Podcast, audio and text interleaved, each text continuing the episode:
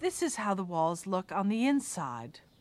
The piers are pushed into the walls, leaving space that is open, unified, and evenly lit.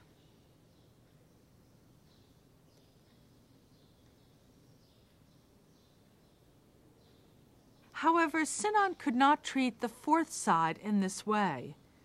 This side had the entrance and the facade, and he wouldn't have wanted to destroy its symmetry with buttresses.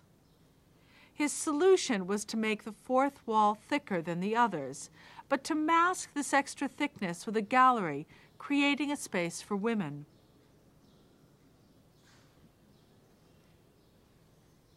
He also added a series of small domes in the new space he had created.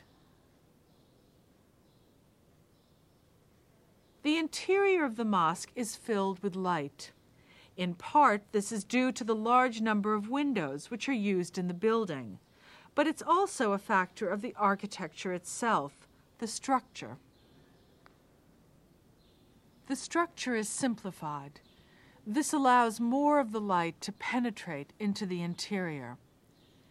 Sinan's interest in light extends from the large scale, from the architecture, to the small scale, to the use of decorative details.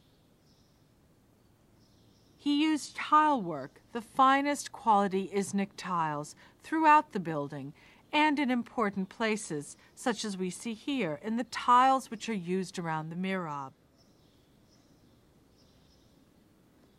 The white background of the Iznik tiles allows the vibrant colors of the flowers to stand out in even greater relief.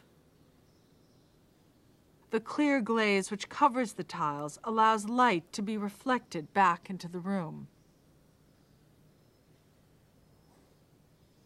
In using light in this way, Sinan is creating something new within his architectural and cultural tradition, a tradition whose origins were not exclusively Islamic.